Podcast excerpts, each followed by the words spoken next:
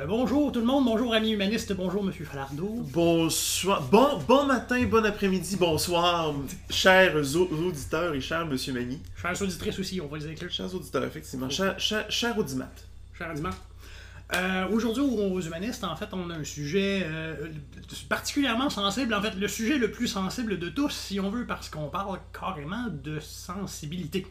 Effectivement. Et parlant de sensibilité, je tiens à faire un petit avertissement ou disclaimer, si vous me permettez, l'utilisation du terme anglais pour dire que je suis... Je parlais en mon nom. Tu diras si je parle en ton nom aussi. C'est bon. Mais je suis très conscient de mon statut d'homme blanc, hétérosexuel, euh, qui vient d'une classe sociale assez aisée. Et tout ce que je vais dire dans cet épisode-là, je vais avoir pesé mes mots, je vais faire attention. Puis s'il y a quoi que ce soit que vous trouvez... Euh, qui a dépassé les bornes dans ma dans ma dans mon élocution, n'hésitez pas à me le dire, on pourra en jaser en privé ou même dans le débat public, ça ne me pose aucun problème. Tu, tu vois, je suis d'accord avec avec ce que tu viens de dire dans ton avertissement, mais je sais pas, je, je, je trouve ça étrange, ou tu sais, c'est juste moi qui trouve un, un peu dommage qu'on ressente le, le, le besoin, la pression, l'obligation de faire une annonce comme celle-là, alors que, je veux dire, mon, mon disclaimer bien personnel, c'est le nom de notre émission. C'est humaniste. Fait qu'à partir de ce moment-là, j'aurais l'espoir que nos auditeurs, auditrices, euh, nous écoutent en, en sachant déjà que notre intention, en, en discutant, en réfléchissant à voix haute, soit d'améliorer, non pas la condition d'une minorité en particulier, même si les minorités souffrent de, de, de, de discrimination particulière, mais d'améliorer la condition lui-même dans son ensemble, et donc celle des minorités. Effectivement, notre nom donne à penser à ça, puis j'espère que la majorité de notre auditoire est capable de savoir que c'est ça notre but, effectivement. Mais tu penses pas que parce que il y a eu... C'est une hypothèse, là, je dis pas que c'est exactement ça que je pense, mais... qu'il y a eu trop souvent des, euh, des gens de la majorité qui parlaient soit au nom ou qui parlaient de minorités sans nécessairement vraiment connaître leur contexte, sans s'y être vraiment euh, intéressés, puis en regardant ça juste avec leurs lunettes à eux. Ouais. Puis que c'est pour ça que il y aurait des sensibilités qui seraient touchées plus que d'autres. Ben, à l'échelle micro, clairement, il y a, y a forcément trop de racistes, parce qu'un seul raciste, c'est un raciste de trop. De la même façon qu'un sexiste, c'est un sexiste de trop. De la même façon que, que, qu'un imbécile est un imbécile de trop. Qu'un misogyne est un misogyne de trop. Et qu'un misogyne est un misogyne de trop. Qu'une misandre est une misandre de trop. Et peu importe l'étiquette, un est un trop. Fait qu'à l'échelle micro, définitivement, il y en a eu trop. À l'échelle macro, dans la sphère publique, des gens qui se sont permis de dire des choses ou d'employer des termes... Euh, moi, dans, dans l'histoire récente, j'ai en, entre autres un flashback d'un excellent... Euh, sketch d'un excellent monologue de Yvon Deschamps, où il se mm-hmm. permet d'employer le mot en haine à, gr à gros traits. Là. Il doit le dire mm-hmm. cinquante fois en deux minutes. C'est mais... un peu comme son sketch de la femme enceinte. Là. Oui, exact. Que sa femme qui passe en avant de la télé puis qui dit qu'il a remarqué qu'elle est enceinte oui. parce qu'elle a caché la télé un petit peu trop longtemps. Exactement. Mais c'est comme si à cette époque-là, on, on, on savait, ou du moins, il y a une partie de la population qui comprenait le deuxième degré de Yvon Deschamps. Ouais, mais... c'est comme si Yvon Deschamps avait une espèce de... C'était tellement gros ce qu'il disait. C'était tellement horrible ouais. ce qu'il disait que t'avais pas le choix de te dire ce gars-là doit avoir un deuxième degré. Ouais, je sais pas. pas parce, en fait... que... parce que moi, juste pour, pour finir ben, ben vite sur ouais. ça, puis, puis, puis, puis, puis t'enchaîneras après, mais moi, c'est au contraire, un exemple qui me vient en tête, ouais. c'est Jeff Fillion. Ouais. Qui a dit que Martin Deschamps ne devrait pas le montrer à la télé. Ouais. Tu sais, c'est comme... Ouais. Je pense, premièrement, que la tribune de Fillion est plus petite que celle de Deschamps. J'espère. Je... Moi aussi, j'espère. Euh, Deschamps, lui-même, en entrevue, je pense que c'est à tout le monde en parle, mais à plusieurs entrevues par après, il disait que des fois, il était perturbé parce qu'il y avait des fans de son show qui venaient le voir et qui disaient eh, « T'as bien raison quand tu dis telle affaire. » Fait qu'il y a... Il y a des imbéciles qui adhéraient pareil, malgré à quel point le trait était gros et l'ironie était, était présente. Fait que je sais pas à quel point, à l'échelle macro, à l'échelle des grandes tribunes, il y a eu tant d'abus que ça de termes spécifiques. Après ça, il y a de la radio poubelle. Et c'est un problème en soi, peu importe de quelle minorité ou quelle particularité ou quelle discrimination on subit, la radio poubelle elle dit de la merde égale partout. Okay? On, on, on... Puis maintenant, avec les réseaux sociaux, ben, elle a plus de, d'endroits pour la diffuser, cette, cette vomissure-là. Ouais, c'est ça. Elle a plus de visibilité que jamais. Euh, Puis c'est ça, on a peut-être l'impression que c'est plus répandu parce que c'est plus visible, alors que ça ne l'est pas nécessairement. Un peu le problème que l'islam va euh, avoir, d'avoir des extrémistes qui vont gueuler ben, ben, ben, ben fort, mais que la majorité des musulmans, ben... sont pas en accord avec ces, ces gestes-là. Ce, ce, ce serait un petit peu ça. Si c'est, c'est pas une mauvaise analogie, je pense pas. Je pense pas que ce soit une mauvaise analogie. Euh, on va revenir au titre précis qu'on a un peu prédonné à, à l'épisode, soit le stoïcisme et le snowflakisme. Le snowflakisme, qu'est-ce? Parce que, ben c'est ça, c'est que le snowflakisme, c'est un peu comme le fascisme, soit dit en passant. C'est pas, le, le fascisme a réellement existé, il y a des gens qui se revendiquaient fascistes, mais aujourd'hui, c'est une étiquette un peu facile achetée sur les...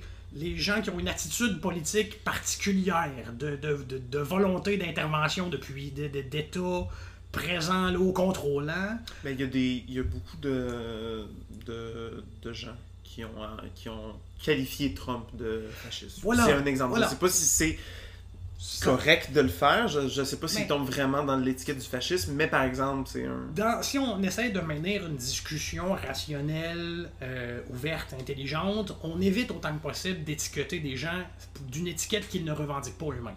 Absolument. Fait que Trump, on peut le traiter de fasciste parce qu'il a globalement une attitude fasciste, mais on ne devrait pas, surtout pas en discussion avec un fan de Trump, dire « ouais, mais c'est un fasciste ».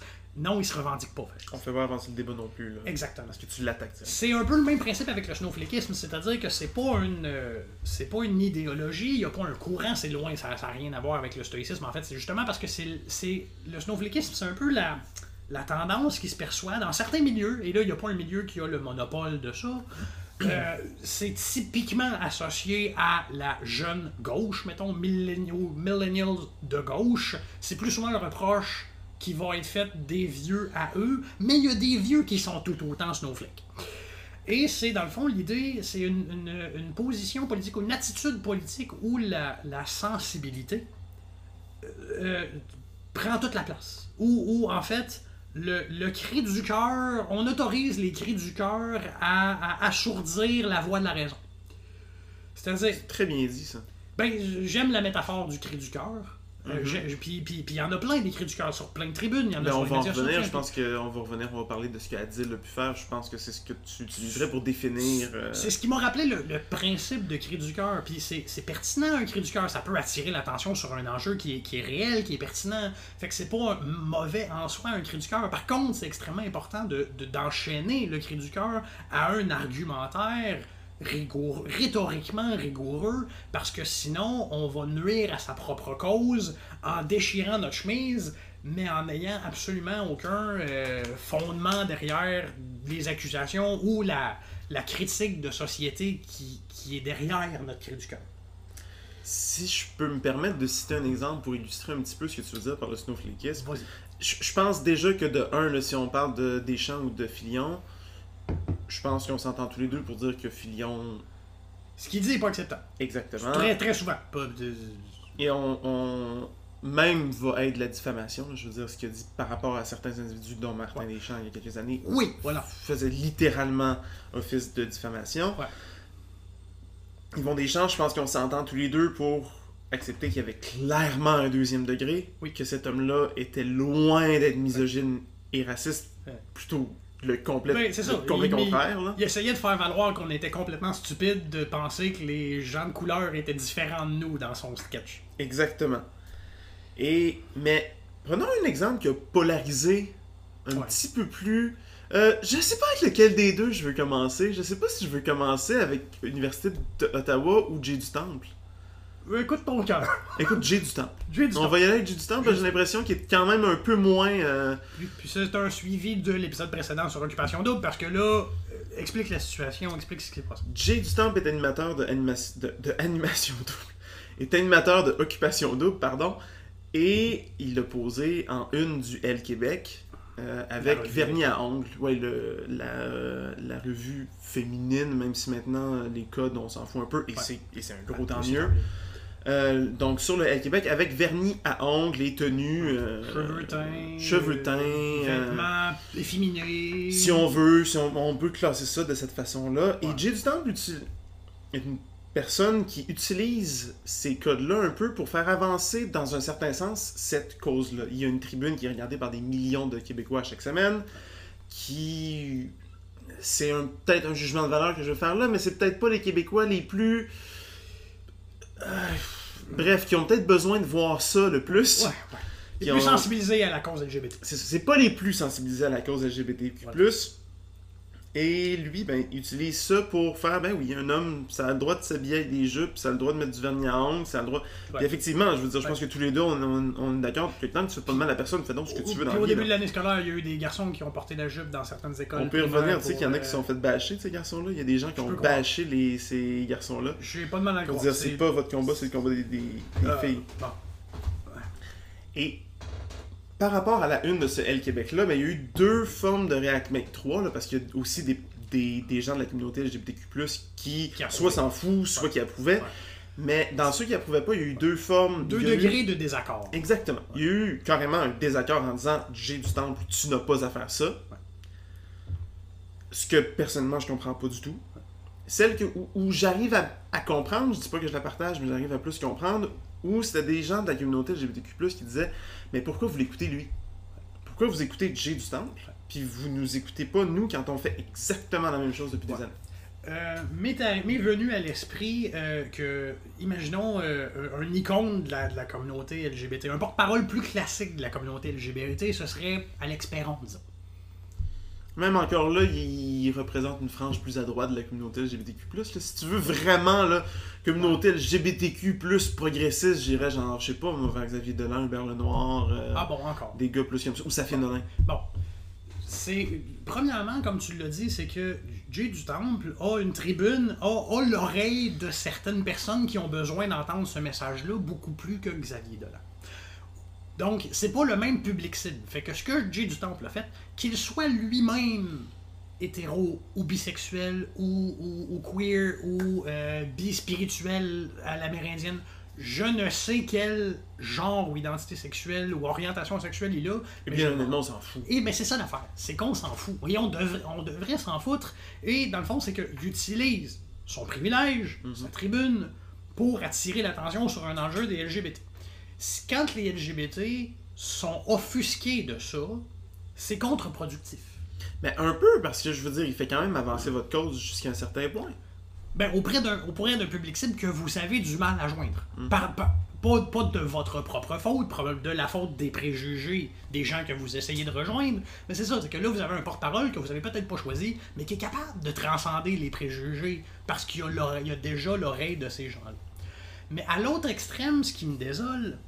Et là, c'est là le parallèle avec l'autre euh, événement de l'actualité récente qui a, qui a troublé des sensibilités puis qui a mis la toile en feu pendant quelques semaines, euh, qui est l'utilisation du mot en haine à l'université dans un cadre de, académique, donc dans un contexte où on, on analysait ce mot-là et son bagage, justement, et comment son bagage a pu être récupéré par la communauté. Puis on, dirait, on pourrait dire que ce mot-là a été plutôt mentionné... plutôt qu'utiliser. Ben, c'est exactement ça. Il y a une différence en philosophie. Je veux pas faire de philosophie parce que ça endort peut-être certains, certains auditeurs. Tout le monde n'est pas fan de philosophie. Mais euh, par, dans, la, dans la méthode, dans le fond, il y a, il y a une distinction claire entre un mot qui est utilisé et un mot qui est mentionné. Et dans le cas de ce mot en haine-là, l'utiliser, c'est carrément le lancer comme insulte à la figure de quelqu'un. L'enseignante, la professeure de l'Université d'Ottawa n'a pas insulter un de ses élèves en le traitant de haine, mais bien dit le mot haine a ce bagage historique-là qui a été récupéré par une certaine communauté. Et elle prononce le mot quand même. Elle prononce le mot il quand même, dire. dans son entièreté. Mais la raison pour laquelle il faut, en fait, il y a, il y a le devoir de mémoire que, que c'est toi qui soulevais d'ailleurs quand on en parlait euh, auparavant. Mm. La raison pour laquelle elle soulève le mot, c'est que si on refuse de le dire le mot, peut-être que quelqu'un ne saura pas de quel mot en haine on parle spécifiquement. Effectivement, ça va finir par se perdre si on n'utilise pas ce mot-là. C'est, c'est, je veux dire, il y a certaines choses, que ce soit le nazisme, je veux dire, on s'empêche pas de nommer ben, un nazi un nazisme. Ça pourrait être ça, le mot en haine. C'est ça, ça, ça pourrait ça être pour... ça. C'est du nazisme, le mot en haine. Ça pourrait être ça, ça, ça, ça pourrait être certaines autres choses qui me viennent pas en tête, là. Ouais. Mais, puis je vais essayer de me faire l'avocat du, du diable, plus notre conversation va... va... va commencer, parce que je suis d'accord avec toi là, que ce, cette prof-là n'a pas fait aucune erreur en tant que telle pour le faire, ouais. mais il, par rapport au devoir de, de mémoire, ouais. je veux dire, si, si en classe tu parles du génocide du Rwanda ouais. et que tu as un Rwandais dans ta classe, ouais. ça se peut que ça vienne le toucher parce que tu parles peut-être de sa mère qui a été décapitée devant lui. Ça se peut que ça vienne le blesser. Ouais. Est-ce que c'est une raison pour ne pas parler du génocide rwandais? Ouais. Parce ouais. que la simple mention du génocide en tant que tel ouais. va le faire souffrir en dedans. Là. Ouais. Ben, c'est, c'est qu'il a rappelé des horreurs, ce qui est important pour ne pas qu'on les répète, mm-hmm. première des choses. Mais là, dans le cas du mot, il euh, y a une chroniqueuse du Devoir qui a, qui, a, qui a écrit énormément de pages, mais avec laquelle j'étais profondément en désaccord. En fait, elle parlait du mot « arme », parce qu'effectivement, les mots peuvent être des armes. Et ce mot-là n'est pas qu'une arme. Ce mot-là, c'est aussi le mot noir en espagnol. Mm-hmm. Fait qu'il y a même des langues dans lesquelles c'est plus une arme que d'autres. Mais c'est un mot « arme », sauf que la prof n'a pas, n'a pas utilisé, n'avait pas cette arme-là pour la brandir. C'est exactement comme si on était dans un musée. On est à l'université. Mm-hmm. Elle s'adressait à des, des étudiants qui devaient avoir un bagage, qui ont techniquement passé leur philosophie de cégep, et qui sont donc en mesure de, de, de comprendre, d'apprécier que le contexte académique permet d'objectiver certains mots ou certains phénomènes, même si c'est pas particulièrement agréable. Mm-hmm.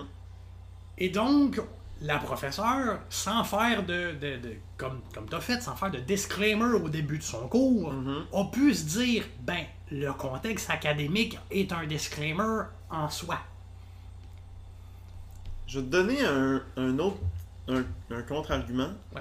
auquel je viens de penser là, en fait. C'est bon. Je vais prendre un exemple sur euh, Charlie Hebdo, ce qui s'est passé. Ouais. Okay? Oui, oui, oui. Euh, les caricatures ont été publiées en deux mille quinze ou avant, je me... en tout cas, ça a été publié par un journal danois, Charlie Hebdo les a republiés, il y a eu un attentat. Pour l'anniversaire de l'attentat, Charlie Hebdo a republié encore ces caricatures-là, il y a un professeur qui les a montrées dans un cours d'histoire qui s'est fait décapi... décapiter. décapiter. Redis son nom pour être sûr qu'on l'ait bien entendu. Samuel Paty. Parce qu'il mérite qu'on le dise. Il mérite qu'on le dise. Euh... Et là, il y a eu tout un débat sur est-ce qu'on devrait les republier ou non. Euh, d'un côté, la liberté euh, d'expression, et de l'autre, snowflakeisme ou peu importe. Ouais, ben, ben, ben, la liberté de religion, mais dans une forme de liberté où, où comment dire, euh, d'une certaine façon, c'est que ta liberté n'engage que toi, et là, c'est un... Parce que le, le problème, en fait, des caricatures, mmh. l'élément manquant un peu du portrait, c'est que dans, la, dans, dans l'islam, tu n'as pas le droit de faire de représentation du prophète. Théoriquement, dans le christianisme, dans le judaïsme aussi. Bon, tu vois, mais ça, c'est, c'est théoriquement pas dans la pratique chez... De, de, non, effectivement, chez... parce que notre pratique de la religion est un peu moins... Euh, rigoureuse. Rigoureuse que dans certains pays. Ouais, voilà.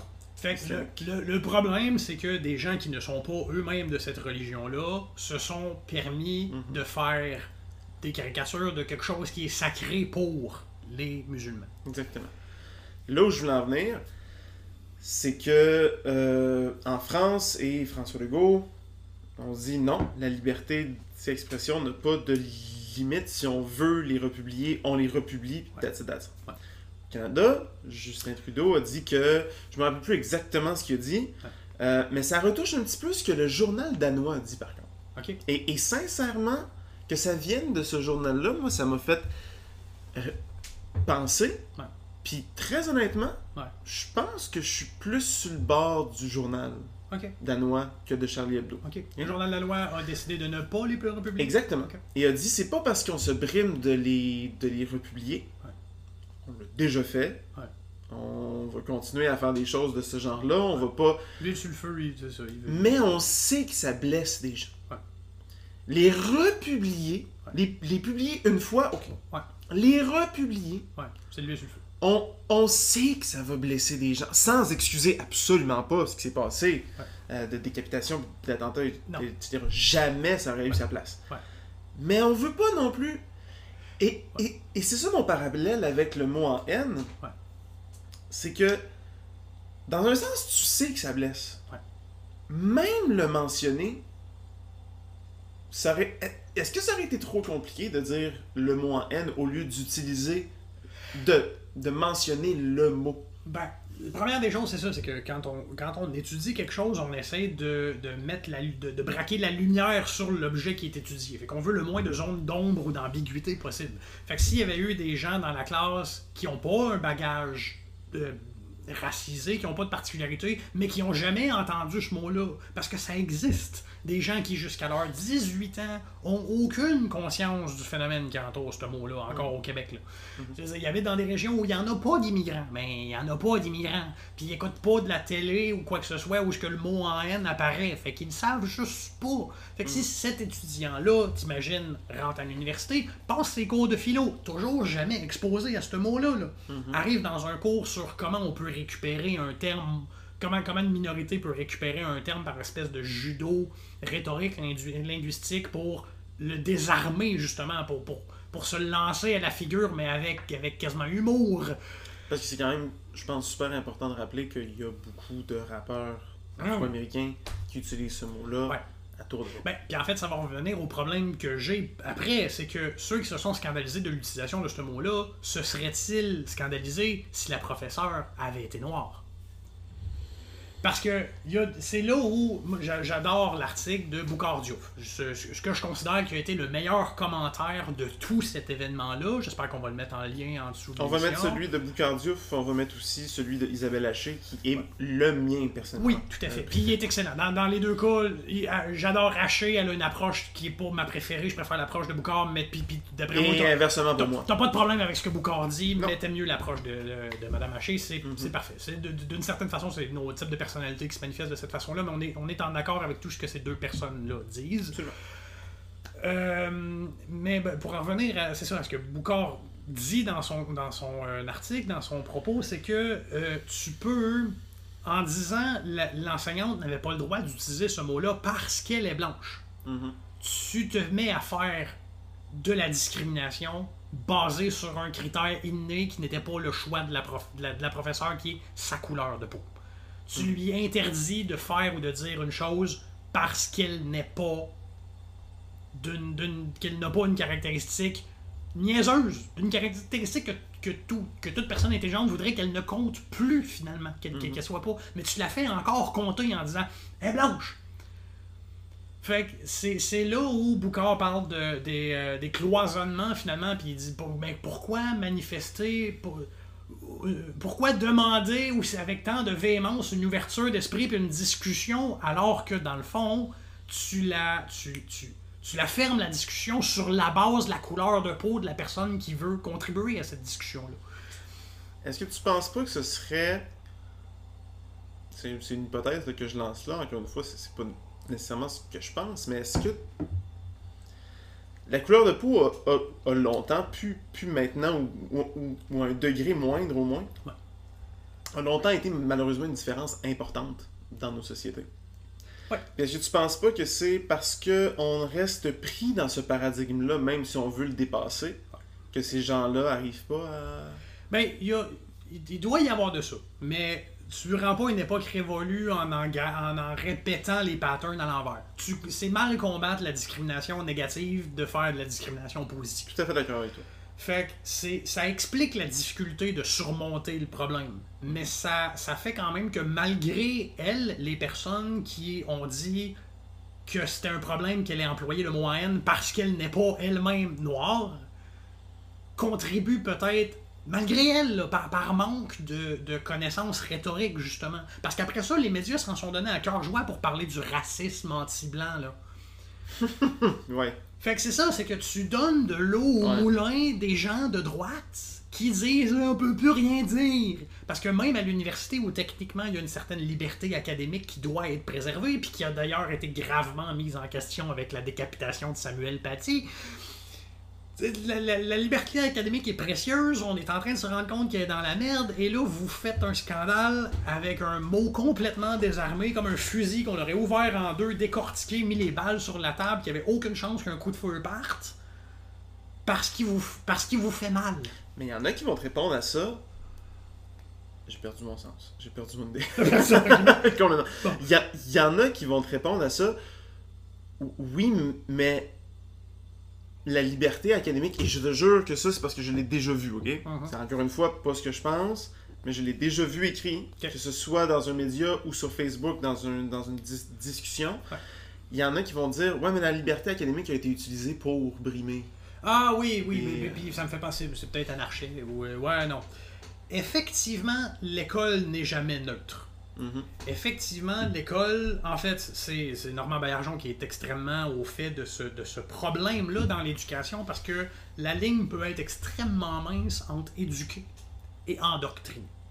Mm-hmm. Fait qu'effectivement, il y a des brillants biologues, biologistes universitaires, anthropologues qui ont déjà démontré dans des salles de classe bondées que le cerveau de certaines races était tel configuré, ce qui faisait qu'ils étaient cons pis pas le pas.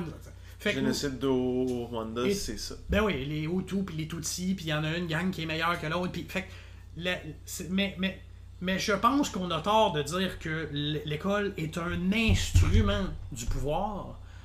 L'école d'aujourd'hui est très instrumentalisée, mais techniquement, l'université s'appelle université parce qu'elle essaie de, de, de, de donner des connaissances universellement pertinentes. Mais peut-être pas un instrument du pouvoir, mais peut-être un instrument d'une forme de culture plus dominante.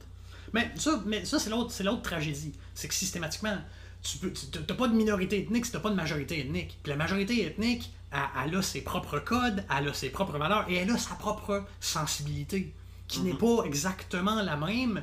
Fait que, le, le, des, parfois, euh, en... Je, je, je vais prendre l'exemple qui a été euh, mentionné dans la, l'entrevue de Adib euh, Alkhalidey, que je vais aussi mettre en commentaire oui. avec l'article de Sophie Durocher qui est en réponse. Fort bien. Il y a un épisode de La Petite Vie, qui est une émission mm-hmm. de caricature, un peu comme dans une galaxie près de chez vous, qui est de la grosse caricature, où on, on démontre qu'on est stupide. C'est, l'humour a cette vertu-là, quand il est bien utilisé, de nous forcer à rire de nos propres torts, mais de les reconnaître, au moins. On mm-hmm. commence par ça.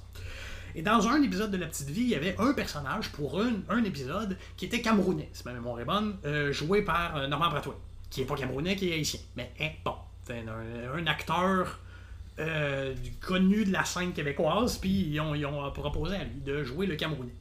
Et dans tout cet épisode-là... Et il a accepté. Il a accepté. C'est un membre d'une minorité qui a quand même accepté de faire ce rôle-là aussi. Il a accepté, c'est ça. C'est, il ne euh, l'a pas fait de mauvaise grâce. De la même façon que si on parle de l'image des personnes de minorité, la fête nationale cette année a été animée par Didier Lucien. Mm-hmm. Bon, Normand Brathwaite a accepté de, de, de, de jouer le rôle, et c'est pas un rôle comme Bob dans une galaxie près de chez vous, où Bob est un peu un, un, un, un épée. Tant qu'à moi, ils sont tous épais dans, dans le Romano Fafard. Mais Bob est... Bob est tant qu'à moi, quand même, Bob est l'apogée de l'épais. Là. Ah non, tant qu'à moi, le capitaine est plus épais que Bob encore. Bob est simplet, mais pas, pas, pas plus épais que le capitaine.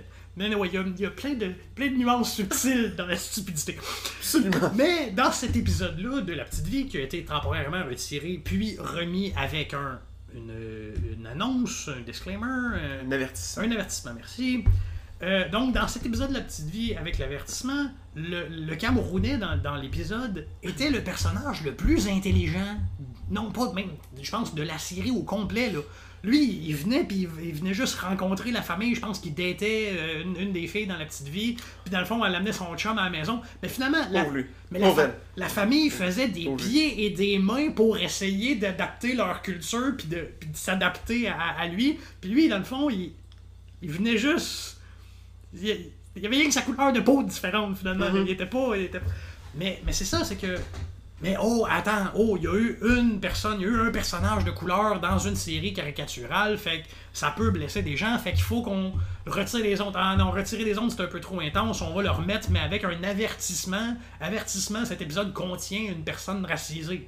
Oh, t'as peur, là! Je, je... Je pense pas que l'avertissement, ça ait vraiment été... Non, c'est pas ça.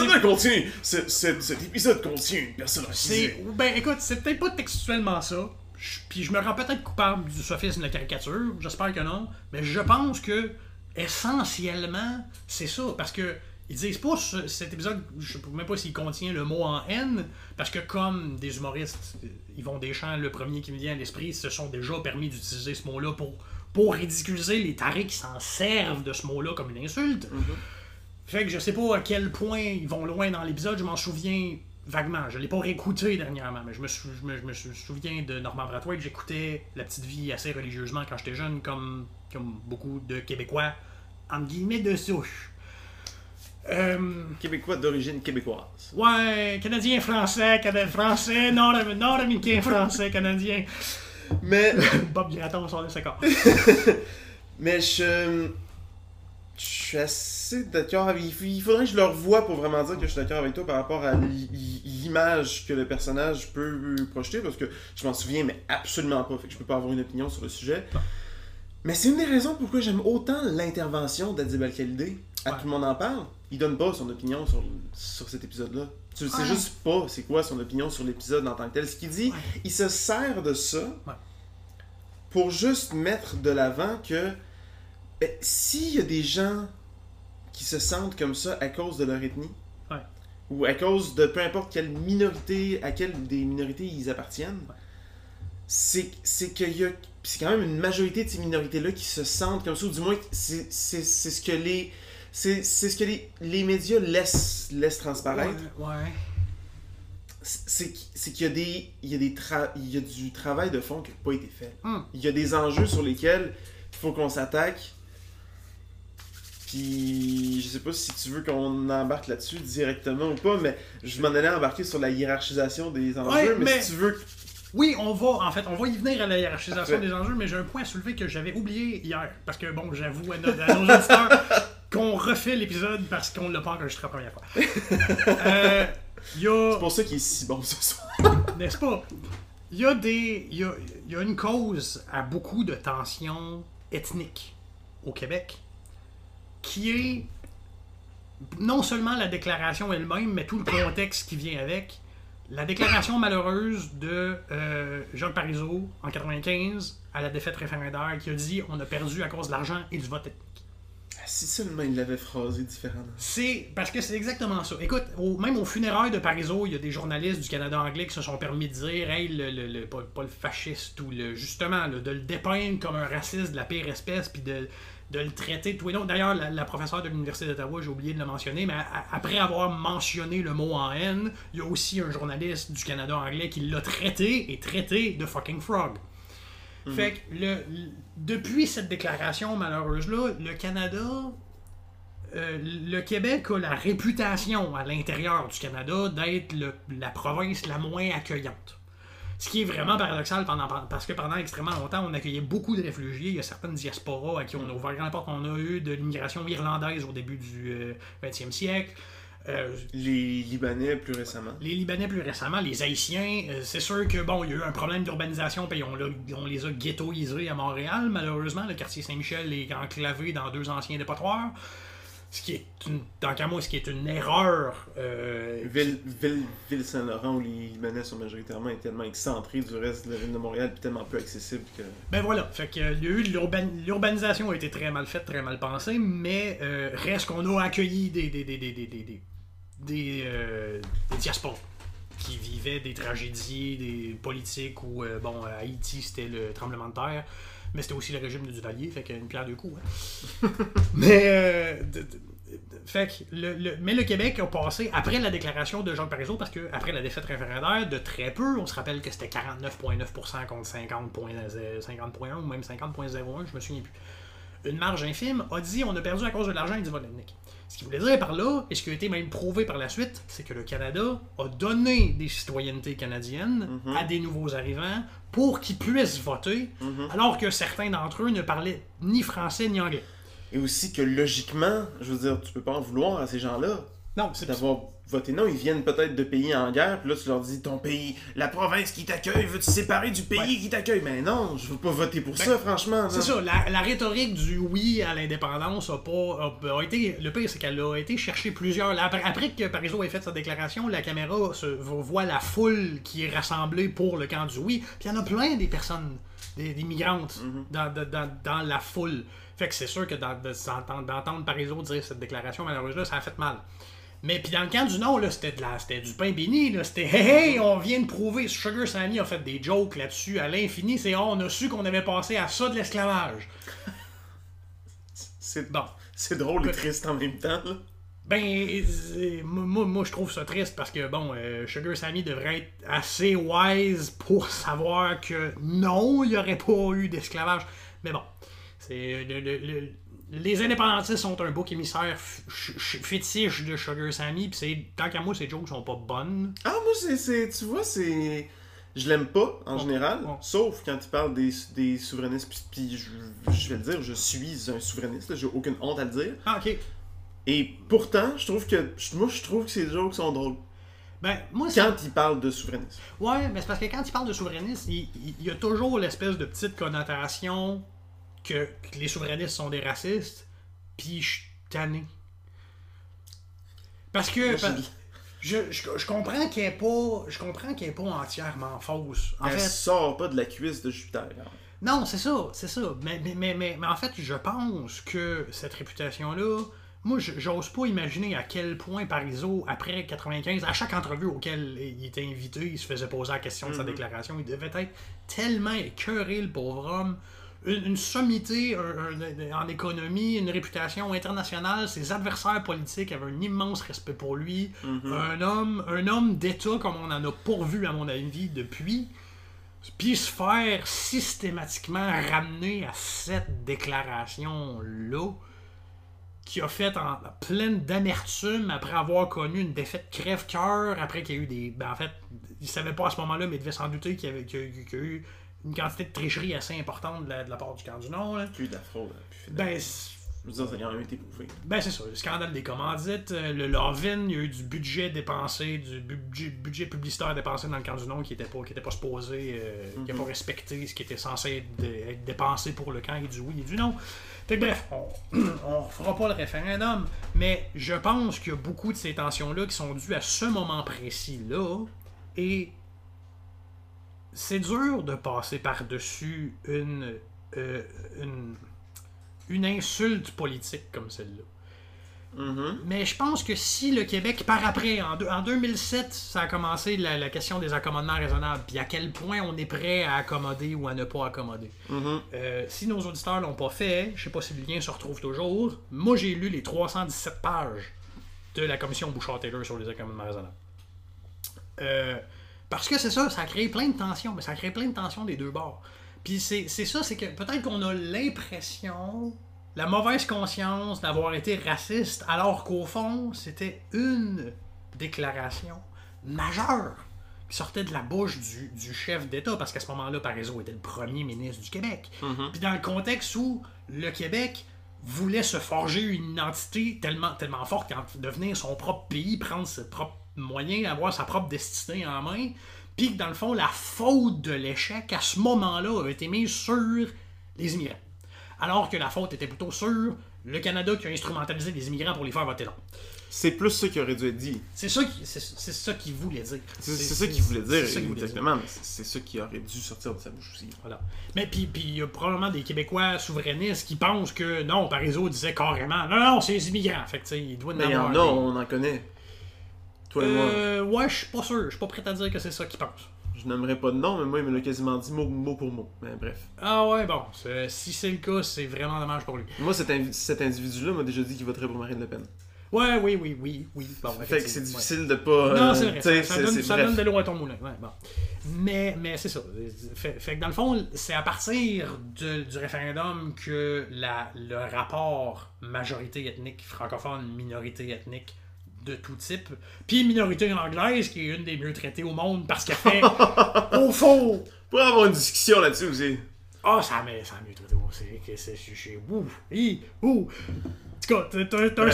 t'as un solide argumentaire à monter si tu veux me faire avaler que les Anglo-Québécois sont pas une des minorités les mieux traitées au monde.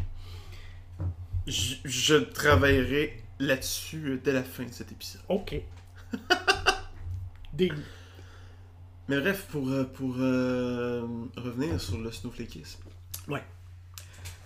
Euh, c'est dommage parce que c'est ça. Une déclaration comme celle-là a pu blesser plusieurs personnes, mais de s'arrêter à la blessure sans se dire attends un peu, là, c'est Parizeau, là. Il y a, il, il y a un contexte. Sans comprendre le contexte qui vient avec, avec tout ça, de juste être offensé par la déclaration au point. Mais c'est ça.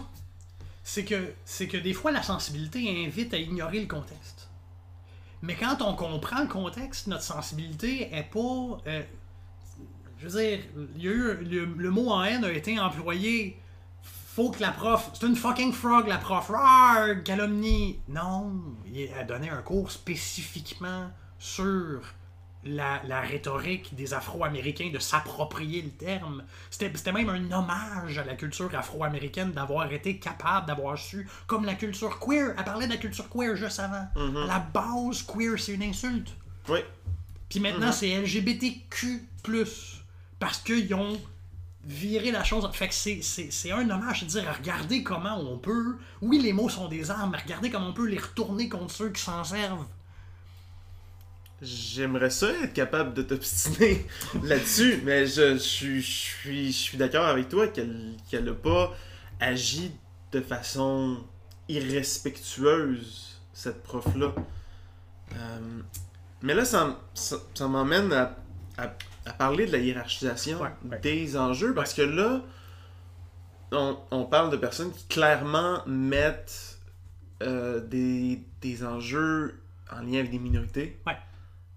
au-dessus ou en avant de la scène, c'est au-dessus des autres ouais. ou en avant de la scène. Ouais. Et une des choses qu'on... qu'on je, je pense que tous les deux, on, on reproche un peu à ces gens-là, c'est de peut-être pas nécessairement comprendre qu'il y a une hiérarchisation à faire dans les enjeux. Ouais. En fait, y a, y, moi j'ai lu parfois, puis j'ai entendu de mes oreilles des gens de gauche, ça c'est exclusif à la gauche, mais dire textuellement « il ne faut pas hiérarchiser les enjeux ». Quand j'entends ça ou quand je lis ça, vous venez pas de me traiter de non, mais je, si, si, si on érige la sensibilité à un certain stade, là, moi c'est quand je lis des choses comme ça que j'ai mal. J'ai mal à mon humanité. Parce que, première des choses, comme tu le dis, ils, ils mettent à l'avant-scène ou ils mettent cet enjeu-là au-dessus des autres. C'est sûr que l'actualité met un enjeu à l'avant-scène de toute façon. Oui, parce que l'actualité va mettre l'enjeu à l'avant-scène qui vend le plus. Exactement. Fait que, dans le fond, il ne faut pas se fier à l'actualité pour faire notre hiérarchie personnelle des enjeux. Parce que oui, sinon, on est le jouet politique des médias. On est... Mm-hmm. Fait que c'est, c'est, ça ne fonctionne pas. Sauf que... Quand on dit « faut pas hiérarchiser les enjeux », il y a deux, il y a deux volets à mon problème que j'ai avec les gens qui disent ça. C'est que premièrement, ils hiérarchisent les enjeux de toute façon. Avec le temps qu'on investit à faire du bénévolat pour une cause ou pour une autre, avec l'argent qu'on choisit de donner à Médecins sans frontières ou à Jury Pop ou à... avec le, le temps par jour qu'on consacre à lire sur un enjeu, si on lit Naomi Klein ou si on lit Alain Deneau ou si on lit... Euh, qui, qui a écrit sur l'homosexualité dernièrement là? Parce que je confesse que c'est pas l'enjeu sur lequel je lis le plus là. Apparemment moi non plus, parce que j'ai aucune idée de qui tu parles. Mais c'est ça, c'est que selon ce qu'on lit, selon le média auquel on, on s'abonne, selon à quoi on dépense notre énergie, on hiérarchise les enjeux à l'échelle individuelle de toute manière.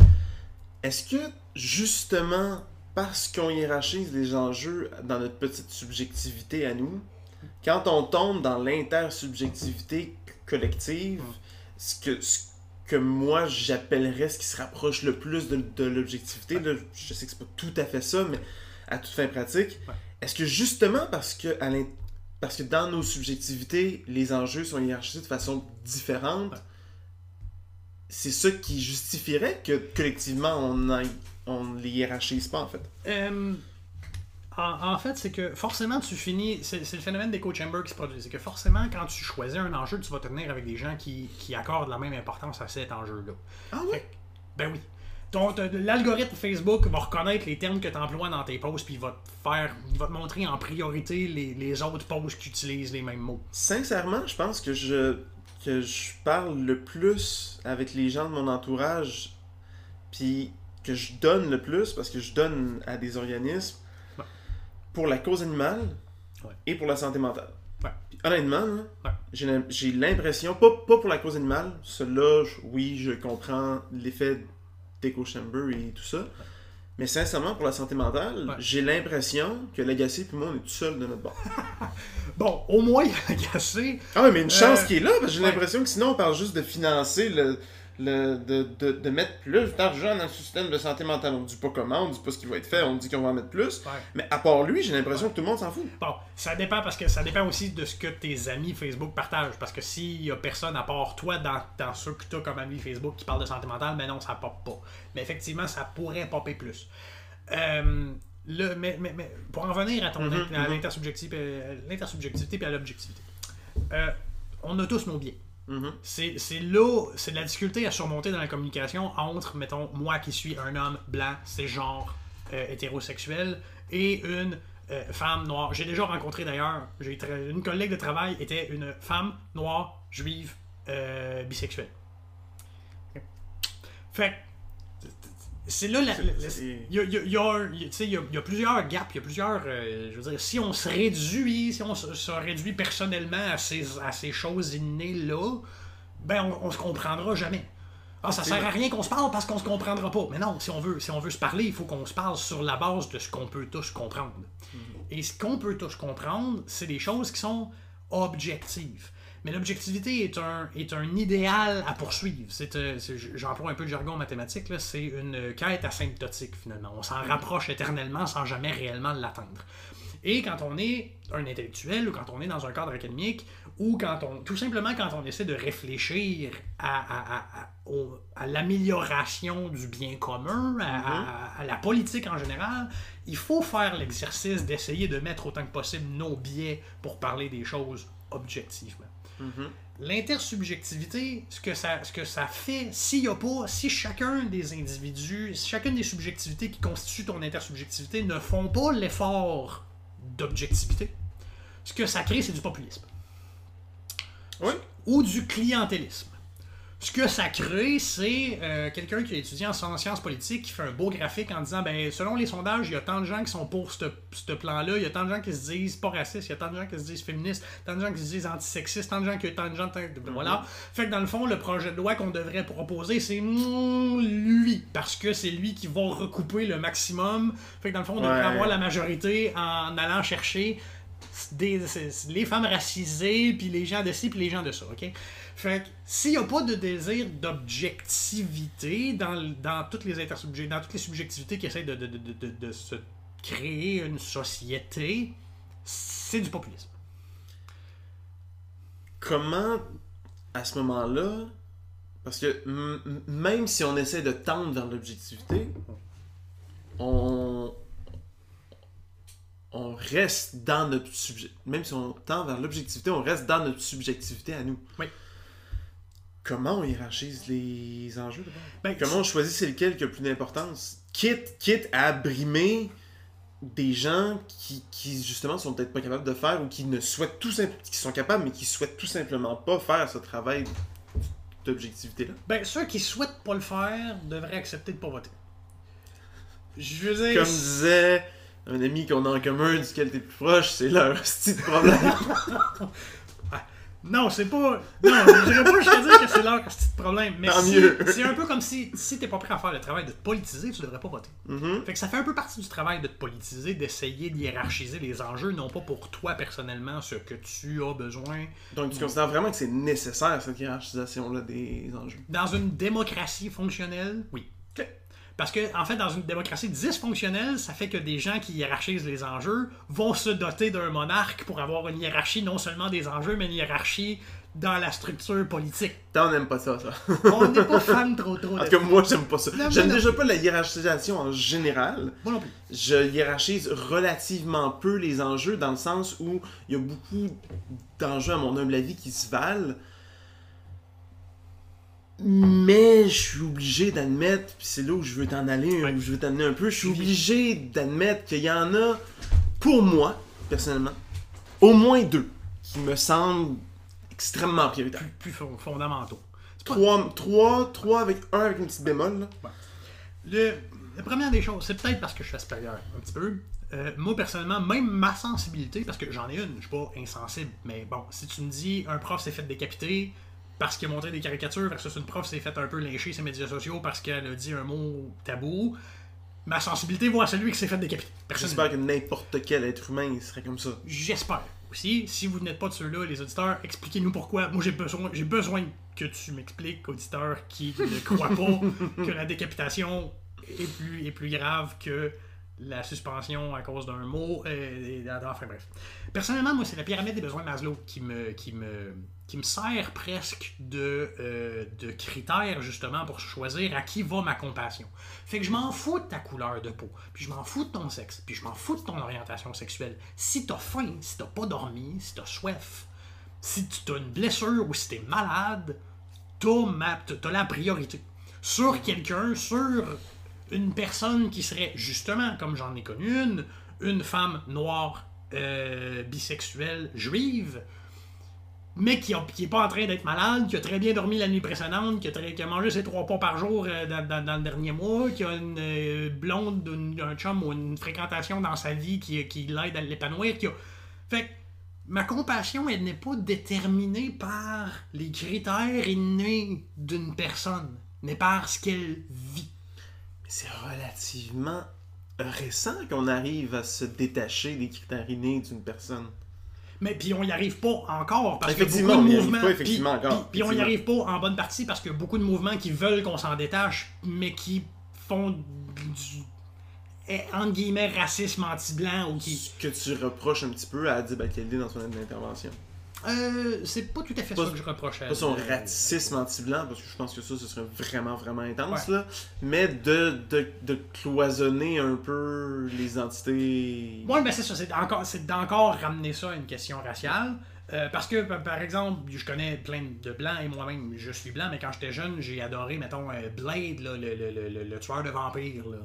Je me suis pas empêché de, de, de, de, de, de triper dessus puis de vouloir me déguiser en Halloween en lui, c'était trop violent, ma mère voulait pas.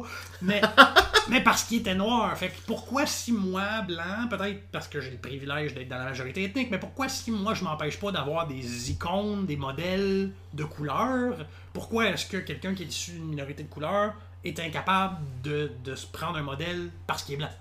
C'est un peu... Ça, c'est toute une question de représentation dans les médias et tout ça, puis je pense pas qu'on a le temps en ce moment d'en parler, non, parce qu'il y a d'autres choses sur lesquelles on va parler. On va parler dans le prochain épisode sur exactement, la, la... l'appropriation culturelle. Exact. Mais, euh, tout ça pour dire, non, le, dans l'entrevue d'Adib Alkhalidey, ce qui me fait un peu, ce qui m'accroche, c'est qu'il prêche pour une, ouvra- une ouverture, une discussion qu'on aurait dû avoir, puis qu'il serait temps qu'on ait, puis il a parfaitement raison, mm-hmm. pour tout de suite après dire, ouais, mais quand les gens disent « j'ai mal », faut qu'on arrête tout. C'est un peu comme dans une discussion en assemblée étudiante, quand on était à l'E G E U Q T R dans le temps, t'avais le quorum pour avoir la discussion, puis ah à un moment donné, quand la discussion allait pas du bord de certaines personnes, les personnes partaient pour que l'assemblée n'ait plus quorum. Mm-hmm. C'est le même principe. C'est qu'on a une discussion, mais la seconde où il y a un argument qui est soulevé, qu'on, auquel on n'a pas une réponse rhétoriquement satisfaisante ou qui nous met mal à l'aise dans notre position, on dit « j'ai mal », puis il faut qu'on arrête la discussion tout de suite. C'est, c'est, un, c'est une technique rhétorique d'amener la discussion dans un cul-de-sac automatiquement pour empêcher de discuter. J'ai, j'ai pas l'impression que toutes les personnes euh, qui, qui, qui pourraient être qualifiées de snowflakes, même si ouais. m- moi, encore une fois, je les considère pas toutes comme ça, là, mais je pense pas que ce soit toutes les personnes qui euh, se sentent offensées par des choses euh, comme ça vont... qui vont utiliser ça. C'est peut-être pas conscient. On est le débat. C'est peut-être pas conscient non plus, parce que perdre un débat, c'est pas le fun. Perdre un débat, c'est pareil comme perdre un combat, mais, mais sur ta mm-hmm. psychologie au lieu d'être sur ton corps. Fait que t'es en train de manger une volée. En général, tu t'en rends compte quand t'es en train de manger une volée, puis tu veux que la volée arrête. Fait que t'es prêt à utiliser beaucoup de méthodes rhétoriques pour mettre fin. Mais là, t'as une pression sociale qui dit tu peux pas tout simplement flipper à la table.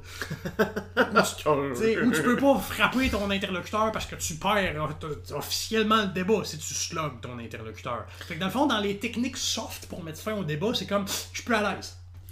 Mais pour revenir un petit peu, euh, parce que là je trouve qu'on, qu'on diverge qu'on dit, un ouais, peu ouais, de, ouais. de, de comme euh, sensibilité, ouais. euh, selon toi et selon plusieurs mal placés, face à hiérarchisation des enjeux, parce ouais. que là il n'y avait pas vraiment de question de débat quand les étudiants ont... ont slogué psychologiquement. Ouais, euh, ben en fait, la prof avait ouvert, la prof, ouvert le débat, puis les étudiants... Oui, c'est ça, ils avaient fini par... Euh, on dit qu'elle empirait ouais. sa situation, alors que, dans le fond, elle était tout à fait prête à en discuter. Fait Effectivement. Ça, Effectivement. Ça prouve un peu mon point. La, la hiérarchisation des enjeux, c'est que si on est pour collectivement convenir de certains enjeux qui sont prioritaires, au lieu de rester dans l'espèce d'éternel flou médiatique de une semaine, c'est la question racialisée, la semaine d'après, c'est... la, la communauté L G B T. La semaine d'après, ce sera... Euh, on va être un peu environnementaliste pendant, pendant une semaine, puis la semaine d'après, ça va en être un autre. Juste si Greta est à Montréal. Ouais, ben bon, voilà. Fait qu'au lieu de se laisser porter par les mouvances des médias sur quel enjeu est à la mode, fait que de quoi je devrais parler à mes chums juste pendant l'espace, cette durée de temps-là, pour me donner bonne conscience, pour me créer une espèce de communauté où on partage toutes les mêmes idées puis qu'on se craint contre telle affaire. Parce que c'est vrai que, majorité, que en tout cas, de mon expérience plus personnelle, Euh, à part si t'es vraiment impliqué dans un enjeu, une fois qu'il n'est plus dans les médias, on passe à d'autres choses. C'est pas mal, oui, oui, c'est rendu presque une mode comme vestimentaire, de, c'est l'indignation de l'heure. Puis ce qui est dommage, c'est très tragique. Parce que si cet enjeu-là a vraiment de l'importance, oui. ben, pis, en fait, ils, ils ont tous une importance. Oui. Ils ont tous une importance, oui. Puis comme je l'ai dit, oui. Pour moi, il y en a une vaste majorité qui ont la même importance. Oui. Mais pour ceux qui en ont peut-être une plus grande importance, ouais. Puis je veux carrément le dire parce que je veux qu'on en jase. Oui, vas-y. L'éducation. Oui. L'éducation, je pense que tous les deux on s'entend pour dire que l'accès à une éducation de qualité, oui. euh, c'est comme un petit peu prioritaire. La raison, le critère qui devrait, quand on essaie d'être objectif, guider notre hiérarchisation personnelle, mais surtout collective, de quel est l'enjeu dans lequel on devrait le plus s'investir, c'est à quel point est-ce que cet enjeu-là, si on y consacre du temps, si on améliore cette situation-là, ça va aussi, par la suite, améliorer d'autres, d'autres enjeux. Et l'exemple de l'éducation est vraiment parfait parce que une des raisons pour lesquelles il y a encore des crétins de racistes qui traitent des gens de n, c'est parce qu'ils sont pas éduqués. Mm-hmm. Okay? Une personne éduquée, pas endoctrinée, c'est extrêmement difficile. Éduquée au sens le plus fort du mot ne discriminera jamais une personne de couleur sur le fait, sur la base de sa couleur. Ne va pas s'empêcher de louer un appartement à une personne de couleur.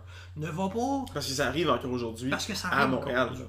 Même à Montréal, où justement il y, a, il y a plus de gens de couleur, où on devrait mm-hmm. être plus sensible à leur réalité, ça arrive encore aujourd'hui même à Montréal. De la même façon, le sexisme, que ce soit de la, de la misogynie ou de la misandrie, c'est un manque d'éducation. Des fois, on, on a le réflexe d'étiqueter à une personne son, son, son, son bagage inné que cette personne-là n'a pas choisi pour ensuite tirer toutes les conclusions qu'on veut sans se donner la peine de l'écouter ou de s'intéresser à son vécu. Mm-hmm. Fait que le corps, la biologie, prend plus de place, donc superficielle, prend la priorité sur le vécu de l'individu. Mm-hmm. J'irai pas dire à un homme blanc cisgenre, itinérant, plus de dents dans la gueule, qui mange un repas par jour, qui est à veille de se pitcher en bas du pont, qu'il est privilégié.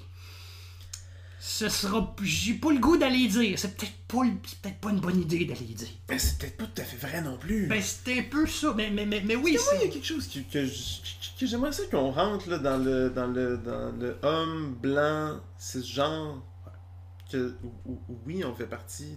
La... Les gens qui se ramassent dans la rue en général, là, à Montréal du moins, ouais. c'est des gens qui ont des problèmes de santé mentale. Ouais. C'est, c'est pour ça que, j'ai le, que je place quand même l'éducation juste au-dessus de la santé mentale, parce que je me dis, si on apprend aux gens à détabouiser ouais. la santé mentale, ouais. si on apprend à en parler, faire comme, ben quand t'as une dépression, c'est ouais. comme quand tu te casses le fémur, ou ouais. comme... Parce que le fémur, c'est comme l'os le plus rough à casser, là, mais... Ah, mais justement, t'as besoin d'une dépression, ça te casse le, le moral qui, oui. qui est pas le moindre morceau de ta psyché. Mais c'est ça, c'est, c'est, t'es, t'es en dépression, tu te casses le fémur, ou même une fracture crânienne, ouais. là. Tu sais, ça peut aller jusque-là. Ouais. Mais il, il, il me semble que ça passe par l'éducation de faire comme... C'est... Ça, ça demande la même attention, ouais. là. Ben, en fait... C'est, c'est que la, c'est, un autre, c'est, un, c'est une autre, un autre phénomène qui peut mener à de la discrimination, la santé mentale. Je veux dire, si j'écrivais oh carrément mon sur mon Dieu, C V... énormément! Si j'écris carrément sur mon C V que j'ai des traits Asperger, même si j'ai pas de diagnostic officiel, il y a bien du monde qui vont comme faire eh, « peut-être pas ». Ou, ou de l'anxiété, ou peu importe. Puis, en fait, la raison pour laquelle des hommes blancs se ramassent à être itinérants, la majorité du temps, c'est parce qu'il y a des problèmes de santé mentaux qui, soit n'ont pas du tout été diagnostiqués, fait que dans le fond, ces personnes-là ont été manipulées par leur blonde, par leur famille, par leur emploi, ou par qui que ce soit, parce que leur, leur vulnérabilité les rendait propices à se faire baisé complètement, ou ça, ça, ça c'était su, puis ils n'ont jamais été capables de trouver une place épanouissante dans la société, puis la dépression s'est ajoutée à peu importe le problème qu'il y avait avant, puis ça a été une déchéance dans l'alcoolisme, puis c'est fini dans la rue. Fait que c'est pour ça que la compassion ciblée sur des critères innés, personnellement, j'en ai plein mon cul. Pas, pas, pas, pas, pas que le fait que tu te fasses discriminer, la discrimination reste une des pires conneries, une des pires formes de bêtises humaines qu'il n'y a pas sur la Terre. Ce qui nous ferait toucher un peu au racisme systémique. Ben oui.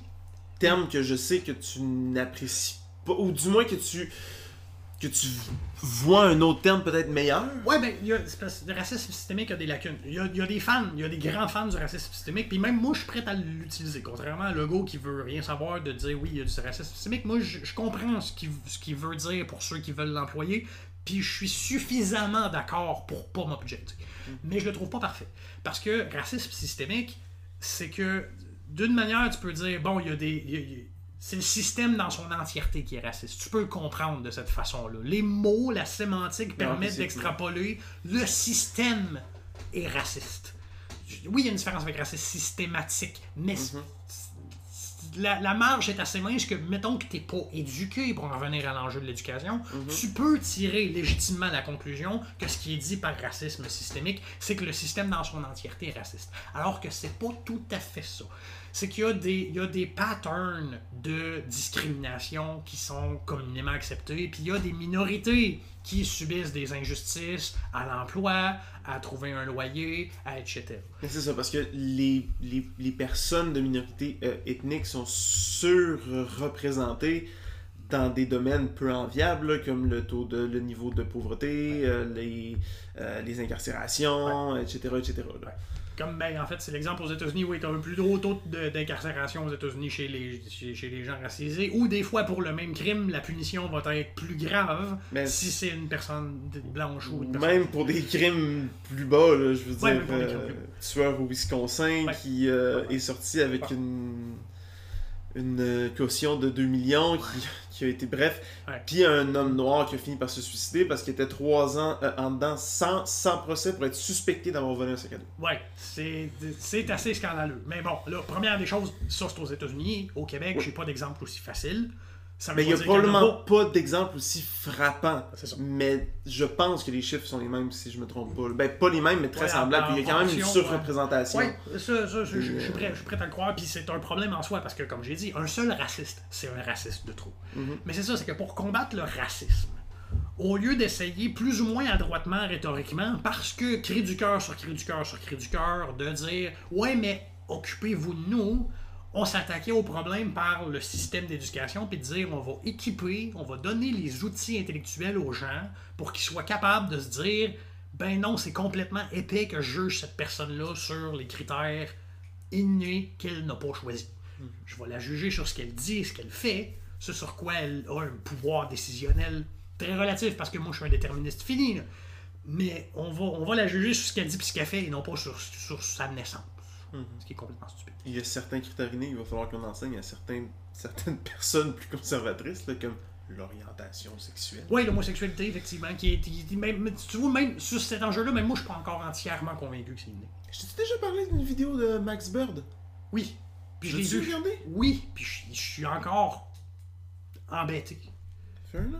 Mais, mais comme je dis, embêté, ça veut pas dire que si je m'avoue embêté, ça veut pas me dire me dépeindre comme dans le camp adverse puis me traiter pareil comme un homophobe, là, je veux dire, t'es pas... Euh...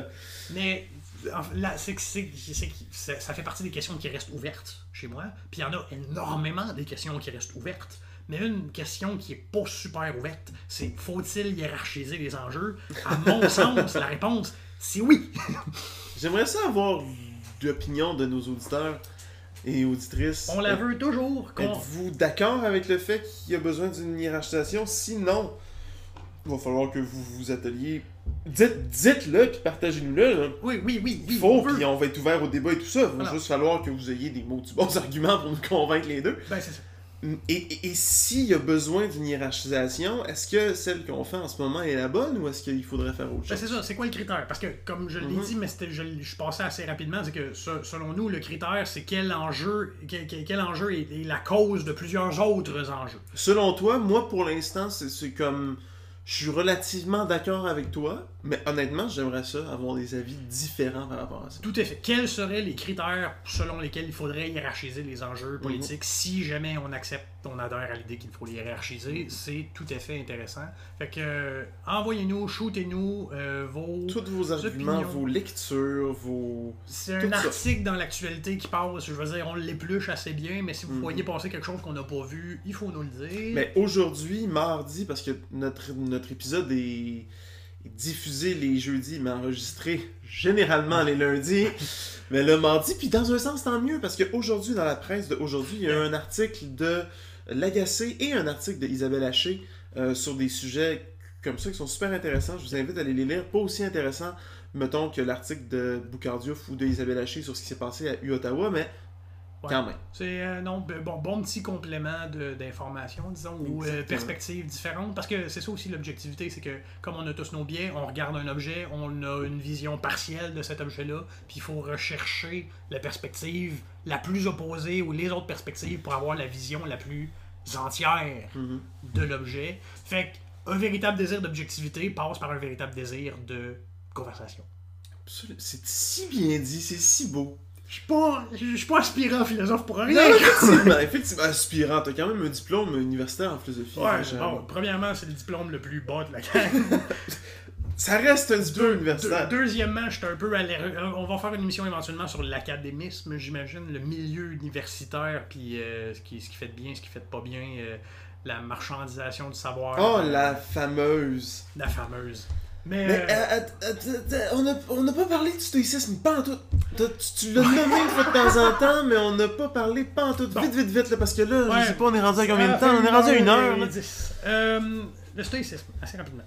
Euh, la raison pour laquelle je le mets en opposition au snowflakeisme, le snowflakeisme, l'expression snowflake vient de Fight Club, parce que mm-hmm. Tyler Durden, en recrutant des membres de sa cellule terroriste pour renverser le capitaliste, le capitalisme, euh, leur dit « Vous n'êtes pas des fucking flocons de neige, arrêtez avec votre petite sensibilité et dépassez ça, puis devenez des machines, quasiment. Okay? » Euh, ce qui, personnellement, est absolument pas ce que je souhaite. Non, pis en fait, c'est, c'est, c'est de la radicalisation à son meilleur. Là. Le film mm-hmm. Fight Club est pas, propose pas une méthodologie de, de, de révolution, mais au contraire, dit qu'il y a de quoi à révolutionner, mais dit aussi qu'on peut employer les mauvais moyens pour révolutionner. Genre l'endoctrinement. Mm-hmm. Ce qu'on évite de faire autant que possible. Le stoïcisme, c'est parce que, à mon avis, et ça, là, on parle vraiment d'une, euh, d'une idéologie, d'un courant de pensée assez répandu. Baillargeon, je sais pas s'il se dit stoïcien, mais il en partage beaucoup. Euh, Puis de, depuis le début de COVID, il y a eu énormément le, le, la, la vente du livre le plus connu de stoïcisme, qui est Les Pensées pour moi-même de Marc Aurèle, un empereur romain. Tu dirais plus, plus connu qu'un livre de Sénèque? Ben oui. Okay. Oui. Sénèque, il faut être dans un milieu de sciences politiques ou de rhétorique, ou de, de faut, faut s'intéresser aux Romains pour... pour aimer, pour sure. connaître même Sénèque. Mais Marc Aurèle, pas mal l'icône du, du stoïcisme, parce que le stoïcisme, au fond, c'est la posture politique un peu inverse de ce que j'appelle le snowflakeisme, qui est justement la... Ben, premièrement, l'acceptation d'une certaine part d'injustice, pas dans le sens que « ok, c'est injuste, puis je vais laisser l'injustice se produire, absolument pas », mais d'une certaine part, de pas, pas, pas l'acceptation de l'injustice, en fait, je me suis mal exprimé, l'acceptation d'une certaine part de souffrance. Mm-hmm. Ça se peut que des fois quelqu'un me dise quelque chose qui va me faire mal. Faut pas que je lui fasse d'office un procès d'intention puis dire qu'il m'a fait mal exprès. Mais c'est qu'en fait quand tu fais ça tu donnes plus tu donnes une forme de légitimité aux gens de Radio Poubelle qui vont dire « On n'a plus le droit de rien dire! » Ben, c'est ça. Puis, puis même, même, faut pas que tu lui fasses un procès d'intention dans le sens qu'il a fait exprès, mais faut pas non plus que tu, tu dises « Ben voyons comment ça se fait que le monde permet que ça arrive, ça. Mm-hmm. » Euh, une de mes citations stoïciennes préférées, c'est Spinoza, euh, qui était aussi le philosophe préféré d'Albert Einstein, qui est un de mes penseurs préférés, toutes catégories confondues. Spinoza, il dit « De la chose humaine, ne pas rire, ne pas pleurer, ne pas s'indigner, mais comprendre. » Mmh. Fait que, première chose, quand tu as quoi que ce soit dans l'actualité, c'est pour ça que j'ai le réflexe d'aller lire des articles. Puis c'est pour ça que j'essaie de ne pas écrire des posts trop à chaud. mm-hmm. des posts ou même des commentaires, c'est que j'essaye de comprendre d'un maximum le contexte dans lequel l'événement s'est produit, les, que, que, quels, quels intellectuels qui ont des connaissances sur ce type de phénomène-là mm-hmm. se sont exprimés sur la question, qu'est-ce qu'ils nous ont dit. Puis des fois, je vais être entièrement d'accord avec eux, des fois, je vais, je vais dire, je suis d'accord avec une portion de ce que tu dis, mais pas tout. Fait que cette attitude stoïcienne-là, elle n'est pas à la mode. Je crois, comme Baillargeon, qu'elle, qu'elle gagnerait à revenir justement dans un esprit de, de, de saine discussion démocratique, ce qui est le but même de notre émission. Effectivement. Effectivement. Parce que je m'en allais... C'est-à-dire que pour toi, donc, si on, si on met les émotions dans le débat public, si on met la sensibilité dans le débat public, elle devrait servir de base comme cri du cœur pour éveiller un petit peu, pour mettre l'emphase sur « Ok, maintenant on devrait, on sait que cet enjeu-là existe, ouais. qu'il y a des gens qui en souffrent, ce serait le fun qu'on ait une discussion, un, un débat, une, une discussion de, de société sur, euh, sur ça, mais plus, plus froidement, entre guillemets, plus, plus rationnel. » Oui, on n'est pas des robots. Fait qu'on Une bonne serait... chance. Oui, on veut, on veut pas être des robots, on veut être des humains, on mm-hmm. est hum... bon, humaniste. On n'est pas des robots. Fait que de prétendre qu'on peut même accéder à l'objectivité et qu'on devrait toujours être dans le mode objectif, c'est, c'est, ça ne fonctionne pas. Par contre, les, les émotions ont un rôle à jouer politiquement, c'est parce que parfois elles nous servent effectivement à flaguer des injustices qu'il faut réparer et organiser la société afin de les éviter. Mais... Elle, elle, il faut pas s'arrêter à l'émotion. Il y, a, il, y a, il y a un second réflexe, il y a une deuxième vitesse qui devrait embarquer dans le cerveau une fois que l'émotion a, a, a fait son œuvre, de nous faire hum, il y a de quoi qu'il y a un problème, qui est de confirmer, de confirmer qu'il y a effectivement un problème. Parce que si on saute en conclusion, hey, une enseignante francophone a dit le mot en haine, fucking frog. Elle représente bien toute cette culture de morons-là qui sont fermés d'esprit puis qui sont pas arrivés encore dans le troisième millénaire parce que ce mot-là existe encore puis tout. Mm-hmm. Puis tu fais pas ton, ton travail minimal de « Oh, ça me fait réagir ». Bon, attends un peu, j'ai, j'ai, j'ai un devoir pour pas dire, mais pour pas envenimer la situation, pour pas mettre de l'huile sur le feu, de savoir mais qu'est-ce qui s'est réellement passé, c'était quoi le contexte, c'était quoi l'intention de celle qui a profané ce mot-là, c'est quoi l'état d'esprit de ceux qui l'ont, qui, qui en ont voulu de, de, de, de le dire, c'est quoi, c'est ce devoir-là qui dans un monde, c'est peut-être encore, c'est un peu la faute des médias sociaux puis de toute l'idée que toutes les opinions se valent, toutes les opinions peuvent se valoir si tout le monde fait un effort à peu près similaire de s'informer, puis de maîtriser les outils rhétoriques pour partager leur opinion de façon constructive. OK, donc il y aurait quand même une place, parce que moi, c'est un peu ce que j'avais peur quand on allait faire cet épisode-là. Qu'il n'y ait pas place à la sensibilité du tout. Exactement, qu'il n'y ait pas place à la sensibilité ou qu'il n'y ait pas place à l'émotion dans le débat euh, public. Non. Puis c'est là-dessus que j'aurais aimé te... te stylé également, ouais, parce que, ben, parce que tu... non, moi je trouve qu'on est trop d'accord. Tu m'aurais pété la gueule si j'avais dit une énormité comme non, non, les émotions c'est mal, on devrait pas, non, non, mais, mais... puis il y a même des inquiétudes par rapport à l'intelligence artificielle, à qui on, à quoi on donne de plus en plus de, de tâches, de jugement dans certains milieux intellectuels. Mm-hmm. Euh, alors que justement, elle, elle n'a pas ce, ce mode euh, émotif-là. Fait que, tu sais, il y, y a la caricature des calculs comptables froids avant de prendre une décision politique. Puis on peut se permettre de sacrifier cinq millions de personnes. Ah, quelle horreur. Mais c'est ça, c'est que ça, ça manque cruellement. Quand on met pas, quand on met le profit avant l'humain, on manque d'émotion. Alors ça, je suis tellement d'accord avec toi. C'est Bref. Que l'émotion devrait mettre l'humain en priorité sur, entre autres, le profit. Euh, là, je pense qu'on approche quand même pas pire d'une durée qui a du bon sens. Ouais, ouais, ouais, je, veux ouais, juste, ouais. je veux juste, parce qu'on a dit, on a parlé beaucoup de sensibilité de gens de gauche. Ouais. J'aimerais beaucoup qu'on donne ne serait-ce que deux exemples. À droite. Ben vite, on n'est pas obligé d'extrapoler dessus, juste pour dire comme on est très conscient que... Euh, puis, puis aussi, ce serait bon de rappeler qu'on est deux gauchistes à la base, là. euh... Oui, parce qu'on critique la gauche pour son bien. On Exactement. On est plus constructif, mais effectivement, à droite... Euh... La loi vingt et un. Ben, Normand Baillargeon... ultra sensible à le fait qu'on porte un voile ou qu'on ben, porte une kippa. On connaît personnellement des gens, en tout cas une personne qui a déjà dit qu'elle était offensée si jamais elle se pointait à l'hôpital de voir, de, de, d'être traitée par un médecin qui portait un voile, un turban ou peu importe. Le, le, le, le... Fait que c'est encore de la sensibilité mal placée. Jack McSine, pour moi, est le meilleur exemple. Est un, est un très bon exemple parce que c'est loin d'être le pire politicien à l'échelle canadienne que j'ai vu des dernières années. C'est sur le plan des idées, faisons abstraction des personnes, concentrons-nous sur les idées. Sur Exactement, le plan des idées, oui. Singh est très bon. Est, est, est, mm-hmm. est, est, est, a les valeurs aux bonnes places. Hiérarchise les enjeux d'une façon qui correspond à, à, à mes critères de hiérarchisation des enjeux. Naomi aussi. Ben voilà. Fait que t'as cette sensibilité-là typique de la droite. T'as aussi une autre sensibilité qui est, euh, disons, se porter à la défense de Guy Laliberté parce qu'il a vendu ses parts du Cirque du Soleil puis qu'il a fait un coup d'argent. Mais il l'a mérité, sa fortune. Fait que, non, non, lâchez-le, imposez-le pas, il, hey! il l'a mérité. Fait que l'espèce de se porter à la défense des gens riches parce qu'ils sont riches, c'est tout aussi niaiseux que d'en vouloir aux riches parce qu'ils sont riches. By the way, là, il y a, il y a des bons et des mauvais riches. Moi, ce qui m'a fait capoter, c'est, tu sais, Julien... Lacroix, là. Ouais. Qui a été un autre trou de cul avec sa blonde, avec ouais. son ex, là. Puis. Ouais.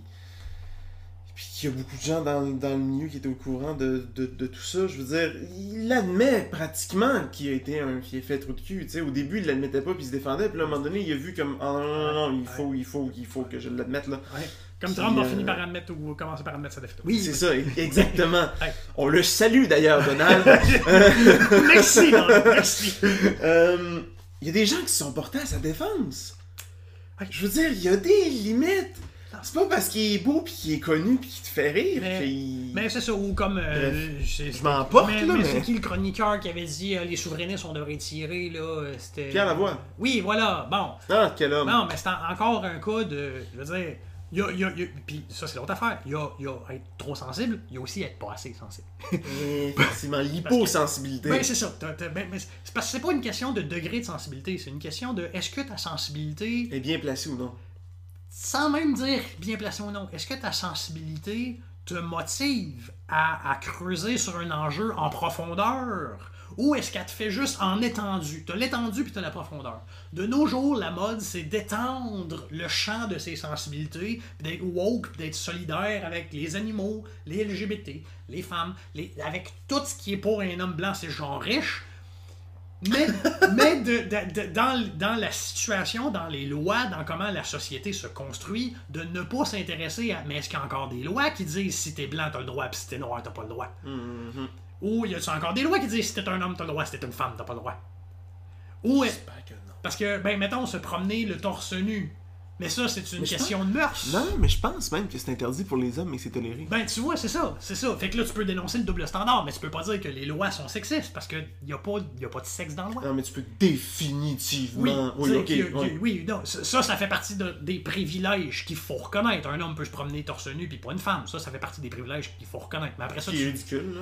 Oui, ce qui est complètement ridicule. J'aimerais beaucoup ben, qu'on fasse un, un, euh, un épisode sur l'objectivation du corps. Oh. Que ce soit celui de la femme ou celui de l'homme, parce ouais. que j'ai, j'ai dans ma communauté de gauche ouais. euh, une opinion tellement à l'opposé que je ouais. pense qu'on pourrait même... Bref, je divague, là, mais c'est un mais sujet oui, qui m'intéresse. Ce serait un sujet éventuel, mais oui, pour conclure, effectivement, du snowflakisme à droite, il y en a. Il y en a. Euh, ou quand on... Quand, même les personnes qui ont défendu Trump d'avoir dit « grab him by the chaton ». Oh, by the, by the don't say it. By the chaton. On traduit. On est en franglais ce soir. Fait que, euh, mais c'est ça, tu sais, c'est, c'est, c'est, c'est que si ta sensibilité t'amène, ça c'est, ça c'est effectivement de la sensibilité mal placée. Mais c'est ça, c'est qu'il y a la sensibilité mal placée, il y a la sensibilité bien placée, mais qui ne, qui borde la rhétorique constructive, puis qui se trouve à être contre-productive. T'as de la sensibilité très intense, de l'hypersensibilité, mais justement, c'est parce que le cri du cœur est tellement fort à tes oreilles que t'entends pas la voix de la raison. Puis t'as l'hyposensibilité de certains chroniqueurs, surtout les démagogues qu'on a nommés, mais on, je les renommerai pas parce que j'essaie de nommer le moins possible. On les a pas nommés dans cet épisode. On en a nommé un, tu viens d'en nommer un, celui qui voulait tirer du souverainiste. Oui, mais euh, avec une aberration comme ça, il y a oui. des limites là. Fait que t'as l'hyposensibilité, fait qu'il y a mille variances de sensibilité, mais le point c'est que si on s'arrête dans nos sensibilités, on n'est pas capable de rejoindre les gens qu'il faudrait qu'on rejoigne pour se créer une société juste et équitable. Sur ce, qu'est-ce que vous en pensez Chers auditeurs et auditrices, chers auditrices et auditeurs, euh... chers auditeurs, chers audistrates, chers audichat, chers audimat. J'aime ça audimat, tu me l'as fait découvrir, j'aime ça, cher audimat. Je sais même pas si c'est le bon terme. M'en fous! Ok. Cher auditoire. Ouais, ouais, cher auditoire. Euh, Dites-nous ce que vous en pensez, on se voit la semaine prochaine. On se voit la semaine prochaine. Le sujet? Euh, encore une fois, la, la voyons. La... Appropriation. Appropriation culturelle. Culture. Voilà. Fait qu'on n'est pas encore trop loin de celui-ci. Non, effectivement. En vous souhaitant une bonne semaine. Et plein de bisous dans le cou. Mangez mon, vos légumes verts. Bonne soirée. Bye tout le monde.